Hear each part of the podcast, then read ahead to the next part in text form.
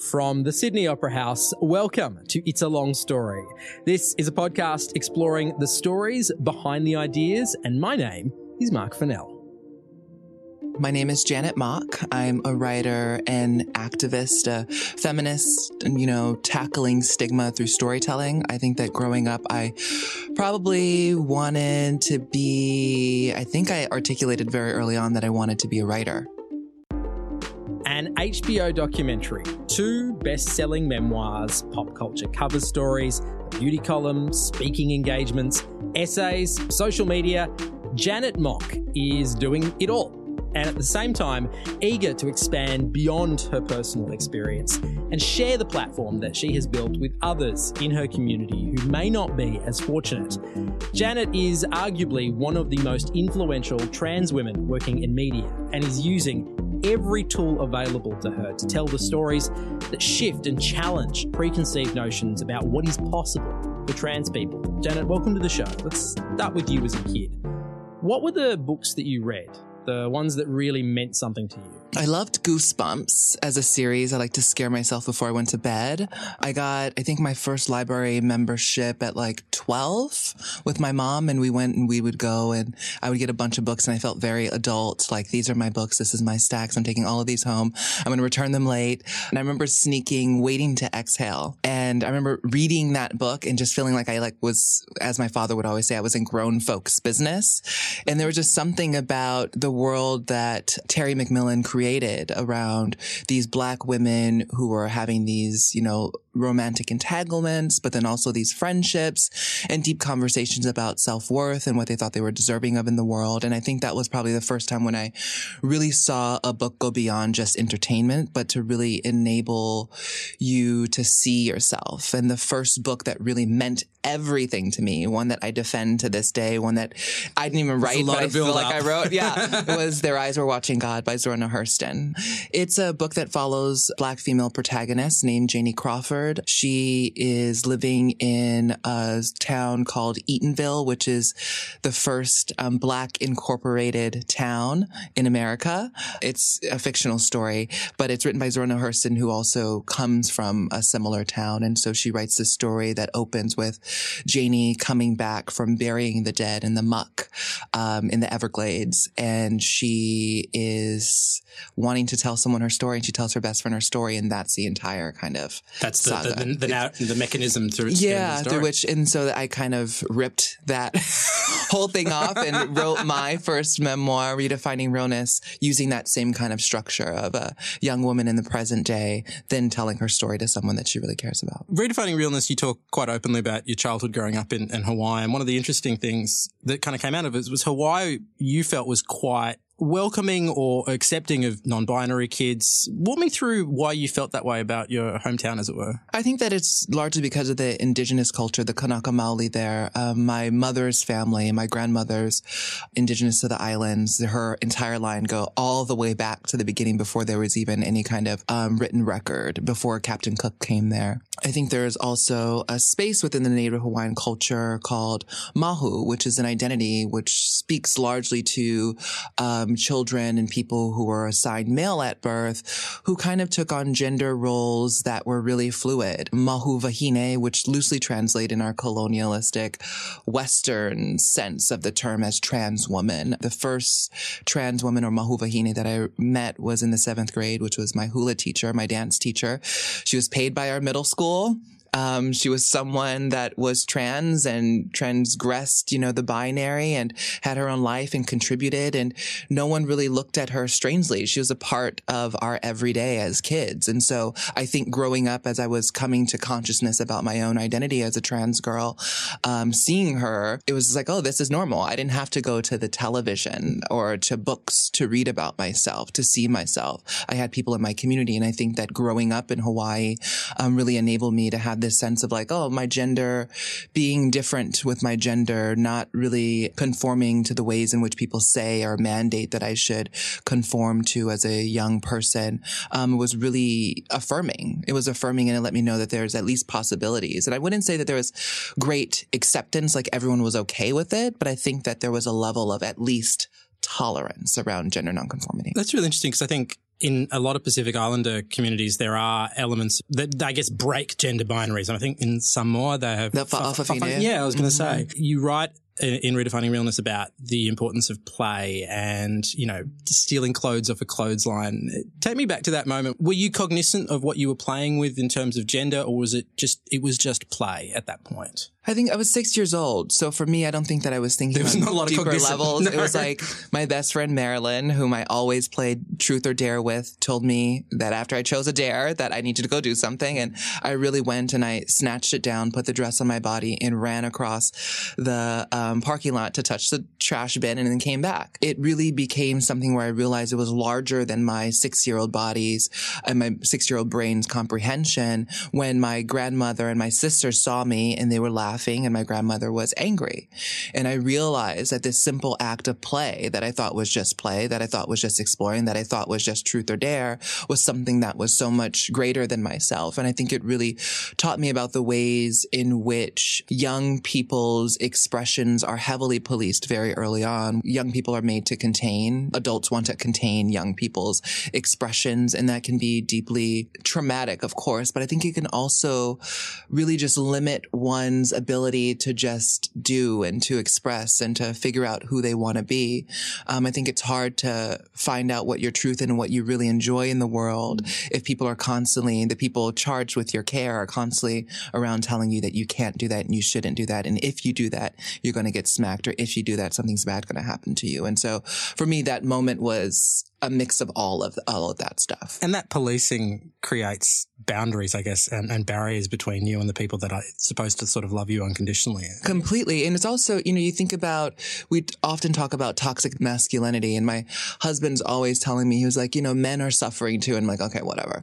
um, but when he really says that, I do believe that he's, He's right. outside listening. there is that sense of like, you think about all of us are constricted by these gender norms, by the binary. We're told that, you know, if you're assigned male at birth because of the appearance of your genitals, that you cannot like a whole half of the things in the world that there is to enjoy. You cannot like glitter. You cannot like things that are artistic. You cannot like um, sitting in the corner and just having conversations with people. You cannot. You have to be active. You have to be strong. You have to Mm. Which is like ridiculous blue. because, it is. I mean, if nothing else, Glitter is definitely Mariah Carey's best movie. and I think we can all agree on that, right? Um, I did want to ask you about a character that sort of emerges throughout your childhood, which is the character of Keisha.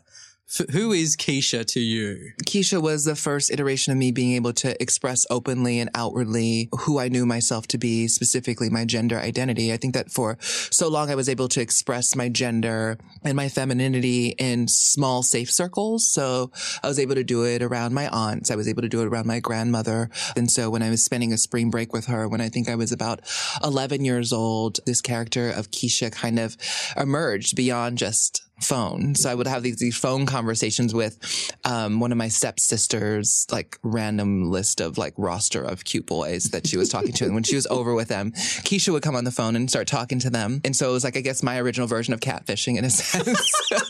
Uh, Many years yes, before that concept I was a trendsetter, really.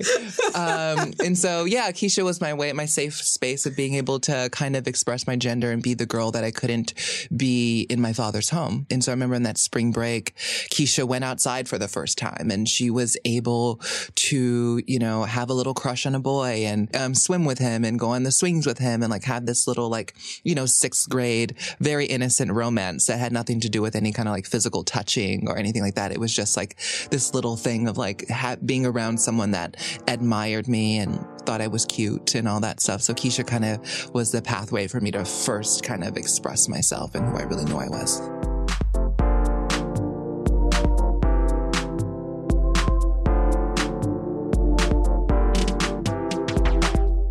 In the process of writing Redefining Realness, you went through and you sort of did interviews with anybody or a number of people from your, your childhood. What was that process like? Because you obviously have a memory. We're talking about six, seven, eight, nine, 10, 11 Yeah. years old. So your memory of these things is going to be quite different to the people around you. What surprised you in that process of talking to people from your own story? What was interesting, you know, I really took on writing Fighting Realness not just as my own sitting with myself, telling myself my own story, which I think there's great power in that and can be cathartic for some people. But I think the other layer was that was like to figure out what the truth was. And we know that there's many truths. We can all share a similar experience, whether it be a traumatic experience, a mundane experience, an everyday experience of being at home in the house, a happy experience.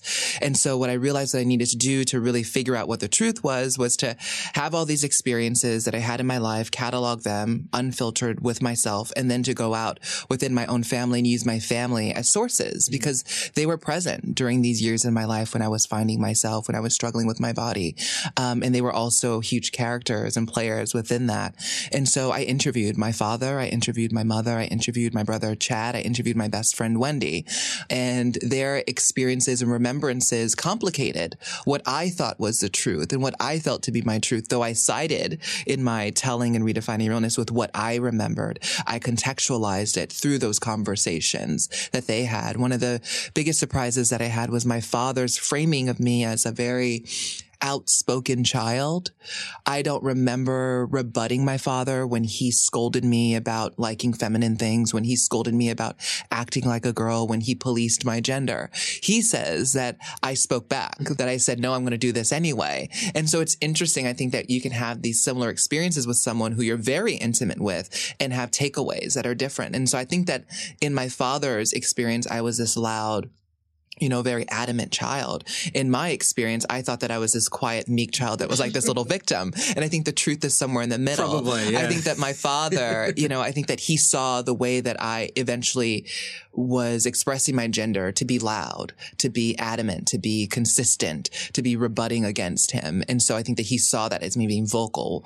And so I think that the truth is somewhere there. But that was like one of the biggest surprises after he read the book that I thought was really interesting. How's that moment when you hand over the book and go, so this is my life as I see it. There's mm. bits of you in there. How, yeah. how, does that conversation go? Oh, I had no qualms about that. I, I think I also came to it with the sense of knowing my boundaries around who was going to be involved in the story. So it was people that I had direct relationships with. My siblings' experiences and their struggles, I did not put in my book because I thought it was their story to tell.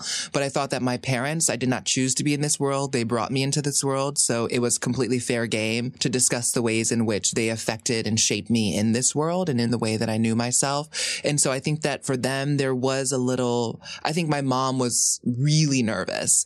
Um, and so I I think I was the most sensitive to her. And when she read it, which I found astounding was that she was like, you could have been harder on us.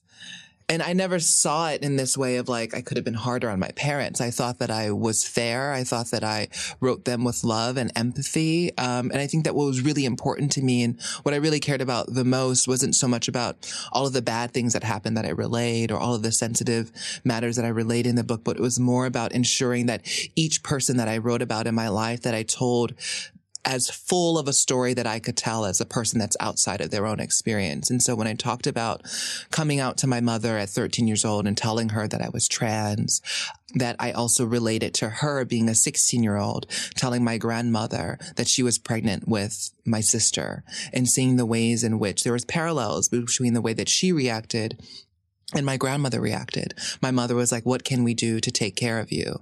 My grandmother to my mother when she was pregnant with my sister Corey was, what can we do to take care of you?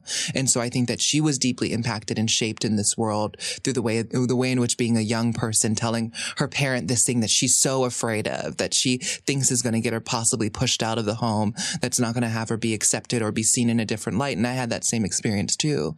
And so I think that being able to tell the fullness of every person's story is necessary. And so I think that my mom was a little surprised that I didn't just frame her as this antagonist in my story, but as someone that was her own person on her own journey. That's, you know, like all of our parents that are deeply flawed, like all of ourselves. In June, you gave an interview with People where you talked about how vitally important it was to tell your story. There's a double sided sword there. You tell your story, and then every interview you do, at some point somebody asks you trans 101 sort of questions. And I was going to ask you, What's the dumbest question you've ever been asked? I think you, for me, I think also because I'm a journalist, mm and I'm someone that has often been trained and actually is more comfortable being the person asking the question. You're doing great now. I can. Oh, thank you. I can always. I can we always. Can swap if you yeah, want. I can always tell the line of questioning and the intention. Yeah, yeah, yeah. From the first framing. Um, and so like that'll either get me to a point where I'm going to just be myself and be able to show up fully, or have to put on this other hat of like performing and being strategic in a way of like trying to navigate someone else's or the questioner's limitations or their own ignorances or prejudices. And so I think that for me, probably the most irksome questions would be around body stuff or body modification or healthcare procedures or surgeries or all these things because I think that for so long trans bodies have been framed in largely the context of what we've done to our bodies and how that curiosity of cis people's imaginings of us and the dramatic nature and the sensational nature of how our bodies have transformed um, has been the primary story that's been told. And so I feel like it's so old and all we do it's it's an old trope and you just have new bodies and new experiences that are there telling kind of the similar and the same stories. And so I always think too, how is that even relevant to a cis person's life? I see if it's just like a trans podcast and it was about sharing medical journeys so that other trans, young trans people can know how to navigate, you know, the medical industrial complex or all of this other stuff, then great. But then other than that, I don't, I don't know how it's relevant beyond just satiating someone's um, curiosity about trans bodies. When those questions come up, is there like a little switch in the back of your head that goes, oh, kill me now? No, because I think that for me, I think the the interesting part is that I also see a lot of what I do as just work, right? And so the Trans 101 work becomes a part of that. Yeah. And so it's I think the difficult thing when it just comes for me as an individual is being able to answer those questions without making someone feel that they've asked a dumb question. because that's a special skill, yeah. by the way. Not a lot of people have that skill. and so it's like, it's a lot of, and so at the end of it, I'm usually like just like really tired and really exhausted because I've had to like, it almost feels as if I'm going into like some like intellectual battle in some sense to come off as someone that's open and kind and entertaining entertaining so that the person also listening on the other end, that's not the interviewer, but is the audience, that they feel as if they're like, okay, I can understand this experience, or I've left knowing these new things and ways in which to challenge the norms of the world that I've learned or something.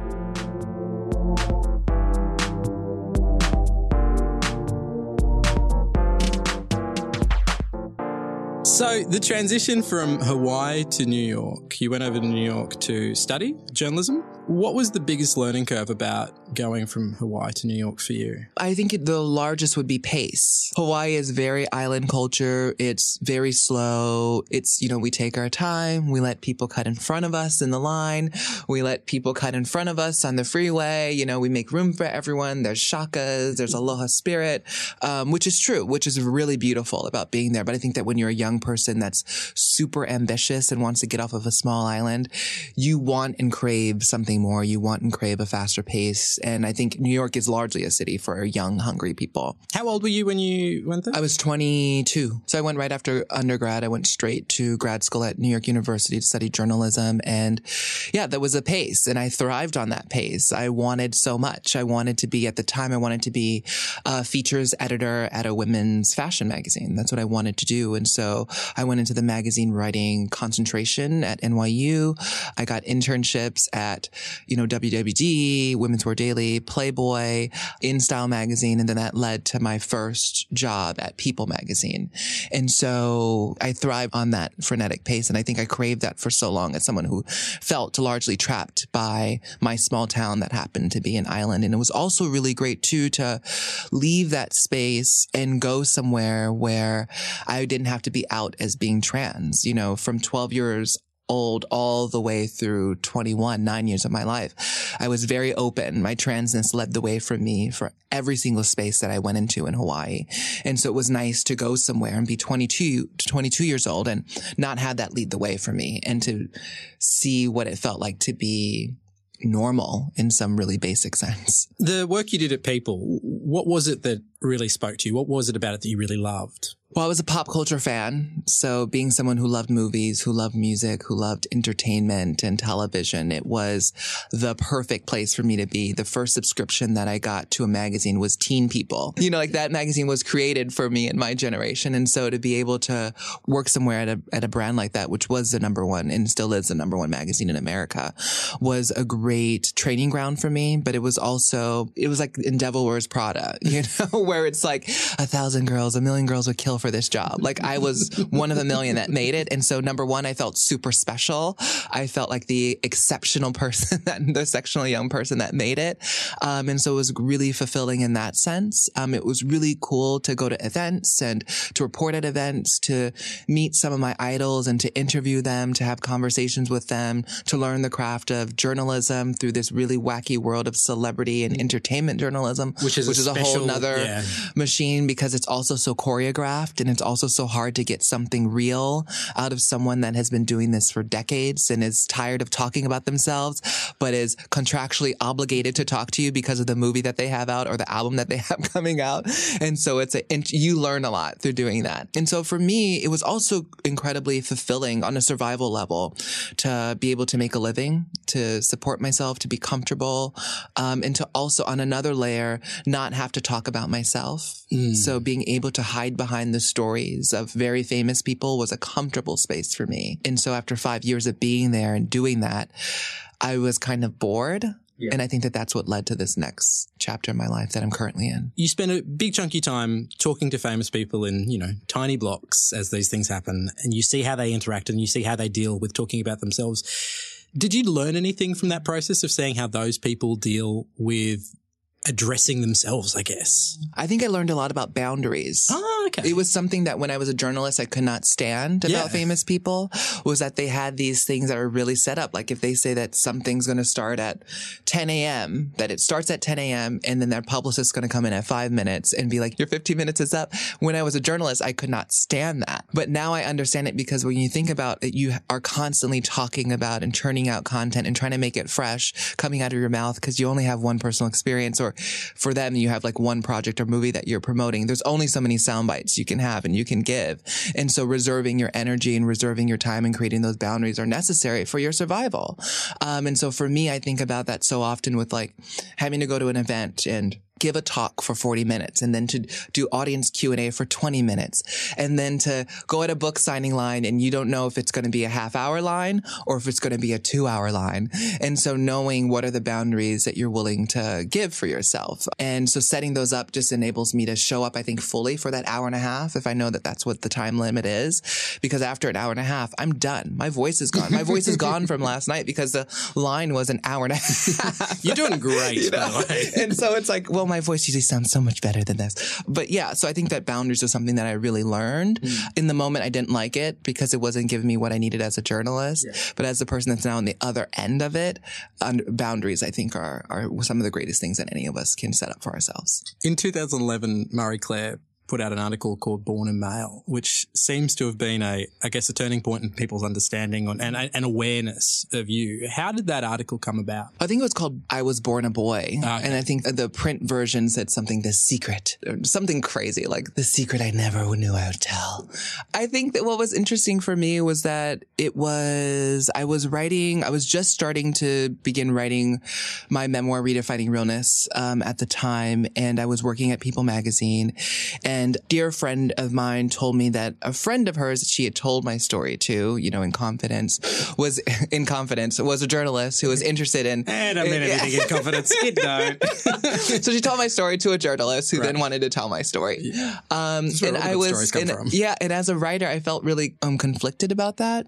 Because I was just like, I can tell my own story. I don't need to tell a journalist my story. And so I thought it would be a profile of me. And then it turned into an as told to piece, which is then written in a way that it's told in my voice in first person. I was da da da da da, right? Instead of being Janet Mock, eh? Da da da da. Those things are so weird, though. and so they're strange and they Yeah. don't, they don't, they never feel authentic because they're not coming from the source. Um, if you had wanted to write that, you would have framed it differently. I would have framed it completely. differently. yeah, I would have named it differently. And I think also too, you know, the headlines weren't, I didn't write the headlines, of course, an editor writes those headlines. And so it created a lot of complications around how we address and let trans people and therefore people who are just subjects of pieces to self-identify and use the language that they would use to describe themselves. For my generation specifically, born a boy was better than what they used to throw on trans women, which was born a man, mm. which none of us are. No born- one's born a man. No, no, one's born a man. You become a man, right? And you if you learn were to born be- an actual man, that's a story. I mean, well, that's Benjamin Button, right? Isn't that I would I would be very interested in telling that story. and then even the next layer of that, I think that the generation that I'm a part of then challenged Born a Boy, which was none of us are born a boy. And I think in one of the interviews I did, which went everywhere, which I questioned someone, I said, actually, I was born a baby. I was born a baby who, because of the way that my body appeared and my genitals appeared, a doctor said that I was a boy. And therefore I had to follow these certain rules for the rest of my life from just two options. And now we know with this current generation coming up that there's not just two options, that the gender binary is not fixed in that way, that it's not even a spectrum. It's so much more than that because it doesn't go across a clear cut line. It's more of like a kaleidoscope where there's so many different variations and, and colors and expressions and that there's gender non-binary people and gender fluid people and trans women and trans men and trans women who choose not to have certain procedures in trans men who choose not to have certain procedures and that there's no one way to be a trans person. Um, and so it's interesting to be and exciting to be a part of this conversation in this particular time around that stuff. And so I think that the difficult part for me as someone who is a media professional mm-hmm. is having these conversations with colleagues around challenging the ways in which we tell these stories and also ensuring that I, as someone that is prominent in America, at least, in telling these stories, that I deepen the bench for other trans people to come into this space, other women of color to come into this space to tell their stories and to be the people that are the journalists so that we have more sensitive and knowledgeable representation of us throughout the media. It's interesting because I feel like there's sort of like a two speed economy here where within people in the media construct and with people that uh, have interactions with people who are gender non binary and trans, the conversation is, is developing quite fast. But there's a whole bunch of people at home, small towns, mums and dads for whom the very concept is still a challenging one. And I guess, I, I guess I have some sympathy for people that ask dumb questions in this context where trying to bring everybody along for the ride and trying to bring people along is, I guess you have to accommodate for everybody. And I, I, I wondered your lessons of having those first conversations with your, your dad, your, your grandmother. Do you take lessons from those first interactions in terms of how to bring the public along with you in terms of how, uh, how to bring them along on, on that journey? I think so. I think that, you know, one of the first or one of the common questions I'm asked from, I do a lot of college talks at universities and a lot of young people ask me, how do you go home with this heightened consciousness and this new academic language and this sensitivity around social justice issues? And you go home to your small town, you know, for Thanksgiving or for Christmas and you have to have these complicated conversations with people in your life who don't have that same awareness around these issues. Um, with your problematic uncle who's misogynist and Pro- your problematic uncle is like an arc, like it's like a spin-off TV show tonight on CBS. Problematic uncle. Like, you know, how do you have those conversations with the people that you came from, you know? And, you know, how do you strip away the jargon, the new language that you have acquired and learn to activate in, um, and operate in? And how do you go and learn to speak it plain? You know, I learned so much from my grandmothers specifically about feminism, but they never used the word feminism. I learned about intersectional feminism. They never used the term intersectional. And so it's, it's a challenge for me to speak at, as I was trained as a journalist, you write in a seventh grade level so that everyone can have accessible language to, to be able to understand these complicated concepts. And so being a trans person, a woman and a person of color, I understand then that because of my intersectional identities, that I have to write at a fourth grade level and oftentimes communicate at a fourth grade level and speak slowly so that people can digest these really complicated, nuanced, multi-layered, um, lived experiences and realities of myself and then therefore my community. And so for me, it's the work that I'm charged to do. Um, and so I try to tell stories that offer people language. And I know specifically with redefining realness, a lot of people were kind of like irritated that I had a lot of language in there, that I had a lot of like explanatory commas. Literally in my book, I think there's like transgender comma an umbrella term that, you know, describes people who da da da da da da. Whereas if a trans person's reading that book, they're like, I don't need that definition, but it helps those people in small towns or it helps people who don't have, who are the uninitiated to be able to come along on this journey and to learn my story and therefore learn parts of my community stories. But I also feel because I've already done that work in a book form and that there's also other books out there and there's also this thing called Google that, Tell me you know, if you're, if you're seriously curious and you're seriously interested in learning about someone unlike you, that it's, you know, fingertips away to learn that stuff. That's really interesting. I guess if somebody's listening to this now and they are going to go have that conversation with problematic uncle, what would your advice to somebody who's listening to this now who who wants to have a better kind of conversation, who wants to bring along people around them that aren't necessarily au fait with the terminology, that are still challenged by it as a concept? What would be your advice to that person? I think it always helps to start with your own experience and story, specifically since you're in an intimate space. Like it seems like that's a family situation, right? So I would say start from your own experience. You know, I think that it always helps people to digest information through a narrative. I think that people's personal stories can be great tools to enable them to educate and bring people along. I think stripping away language sometimes is necessary. I think Bell Hooks said it best that language is a place of struggle. And so using terminology oftentimes like intersectional, hmm. terminology like cisgender, terminology like, you know, even the gender binary can be something that's too vast and too big and can have people oftentimes lose a certain audience that you're trying to get. you can gain. put people on the back foot if, if they yeah, because they feel as if Yeah. they they're not equipped to have this conversation. and it's disempowering in a way Yeah, they it- don't feel like they, they Yeah. can engage in that conversation. Yeah, yeah, yeah. And I think that it just deeply depends on the audiences that you're invested in talking to. And so sometimes if I'm speaking at a university or a college, they should know this terminology. And so I'm going to use this terminology and I'm not going to explain the terminology to them. They're in a place of learning. They should know this stuff. Um, whereas if I'm talking to a small parents group of trans youth, I'm going to use different terminology to speak to them so that I can actually build bridges for their own understanding. And so it just depends on the space that I that I think I'm specifically in when I'm willing to do that one-on-one work and when I'm not. And it's really interesting uh, with surpassing certainty. At that point, you are assuming that you have a level of, of understanding with with the narrative, and is that liberating for you as a writer to be able to go, Oh. we've done the basics, let's move on." Uh, yes.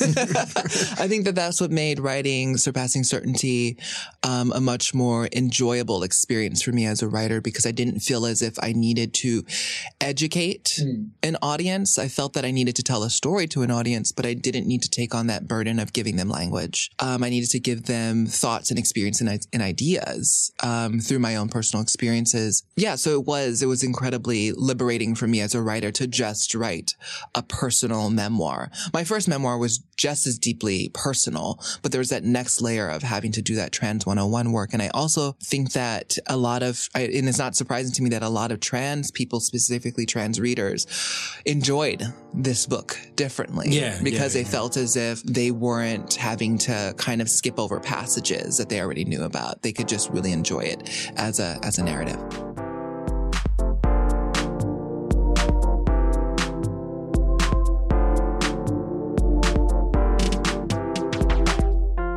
In January, you stood up on a stage at the Women's March. What was going through your head as you looked out at all of these people? What kind of floated through your mind at that moment? Because I imagine that was a fairly surreal. You've, you know, you've broadcast in front of cameras, you've written, but that scale of audience is is in a special zone. Yeah, I think only Beyonce has that kind of level of audience. and so I think that one of my first things was like, I don't know how Beyonce does this. No. I think I literally started the speech with "I am here," and that was not written, and it was just because I just had to, I had to really think about the fact that all of my life experiences, all of the things that I went through, all the things that I've learned, have brought me to this space, and has brought us all here to this space. I think there was mass disappointment um, that specifically Americans were going through from, you know, election night in November to seeing just the day before Donald Trump be inaugurated, and to see, you know um, the Obamas, specifically for me as a black American, to see them leave. I was deeply saddened. And so I felt great joy seeing this mass of people. Um, I wish that the masses of people were a lot more diverse. Mm. It was a lot of white folk. Um, and I think that that really speaks in America about our racial divide and how I think that people of color were not surprised by the rise of Trump. I mean, watching it from an outsider's point yeah, of view. Yeah, what was it like watching it as an uh, outsider? Uh, everybody, I mean, look, everybody just expected Hillary to win because that's mm, what mm. smart analysts, talking heads on TV told us. Mm, and there wasn't a, They told us the same too. Yeah, cool. All right. We've got some issues with those guys. Uh, you still got some friends at MSNBC, right? You can look, I, I, yeah, from an outsider standpoint, it was very confusing because you felt like you were listening to expert after expert after expert telling you that it was impossible. I'm really curious to hear now in the aftermath points of view from people of color who felt like they weren't surprised. And I'm, I'm curious to understand what that experience is like so we don't repeat it.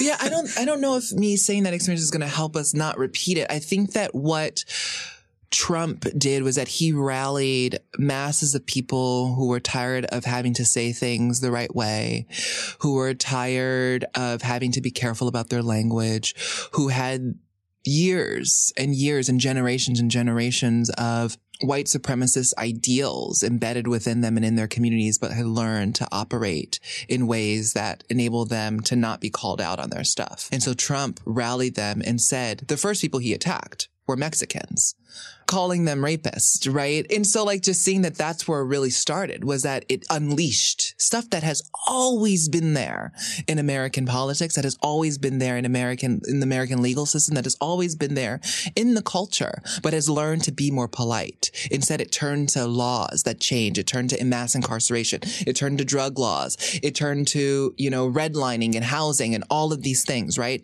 And so what it did was that I think the great gift that Trump did give was that this stuff came out. So now we can see it. And so now that for people of color, for black Americans, we can say that this shit has always been here. And so we were not shocked and surprised because we experience it every single day in our families, right? And so for us, I think that we've always been disappointed by systems. We've always been disappointed by our elected officials.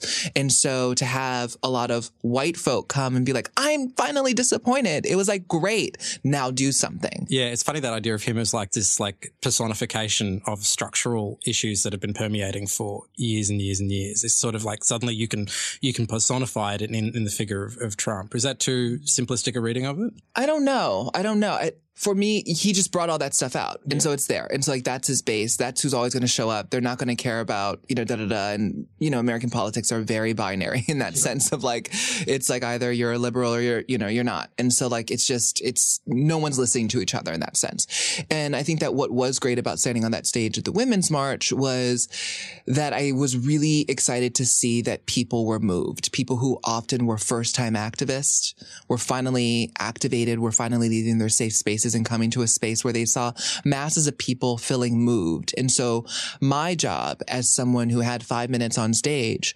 was to address this audience and give them language and to ensure that as they're coming here under the umbrella term of women, that they realize that that term needs to be unpacked. And that we're also talking about anyone that's oppressed by gender. Um, we're talking about undocumented folk. We're talking about disabled women. We're talking about trans and gender nonconforming women. We're talking about queer women. We're talking about sex workers' rights. We're talking about all of these things. And so as you have this thing of like these little pussy hats, which are really cute and photogenic, that we realize that some women don't have pussies and that some women don't want to just be defined by the fact that they may not have them or that by their genitals and all these different things. And that when we talk about reproductive rights, that we're inclusive of, of peoples whose bodies have been taken away from them by medical institutions very very early on in their lives, like intersex people. Um, and so my job was to complicate that narrative and to bring all of these first time activists, millions of them along. And so that was the work that I was charged to do. And I left and went home right after that speech because I was exhausted. It was a lot to take in. It was an amazing demonstration. I'm really proud of my generation for orchestrating that. It's, it's, amazing to be a part of that. Of the women that voted in the US election, 53% of white women voted for Trump. When you hear that statistic, what goes through your head? That white supremacy is real and that some people, specifically white women, have the safety of their whiteness to take care of them. And that's what they went toward. They weren't thinking about their gender because they knew that white men would protect them, that white supremacy would protect them. And that's what I thought.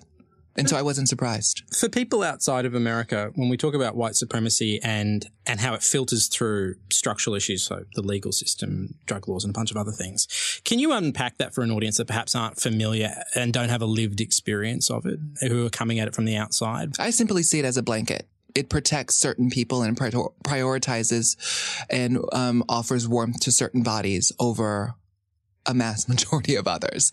And so a white person's body is protected by systems that black folks' body, people of color, indigenous bodies, disabled bodies are not protected in that same way. Okay. That's a simple way that I can explain it. Where to now? So particularly with your work with activism, with your writing, what's the next frontier for you in terms of changing minds and, and elevating people's understanding of the world? I've always loved pop culture and entertainment. Um, I think continuing to do my work with my podcast Never Before, which is just a conversation series with really accomplished people in popular culture, um, having those conversations and then also moving behind the scenes in narrative. I'm working on a television series right now. I can't announce what it is, but I'm oh, working as a writer. I'm working as a writer on a television show. Um, and so it's really an enjoyable new experience for me to tell stories in that format about my community, about trans trans folk, a show that's going to have, you know, five trans leads and it's going to be on a huge network and it's really exciting. Um, and so for me, it's about building a different kind of power through storytelling and to do it on so many different platforms. And so I hope to challenge, as always been, which is to challenge, you know, be a feminist that challenges, um, stigma and combat stigma and combats people's, um, ignorance through stories. Janet, you're an absolute pleasure to talk to. I could do this all day long. Really appreciate your time. Thanks for having me. All right, It's a Long Story is recorded at the Sydney Opera House. This season features guests from the Antidote program and it was hosted by me, Mark Fennell. There you go. Uh, it's produced and edited by Kara Jensen McKinnon. Our theme music is by Hrishikesh Hirway, music mix by Evan Williams. We were recorded by Josh Craig, mastered by Callum Jensen McKinnon, and our executive producer is Danielle Harvey. And we will catch you on the next episode of It's a Long Story. Goodbye.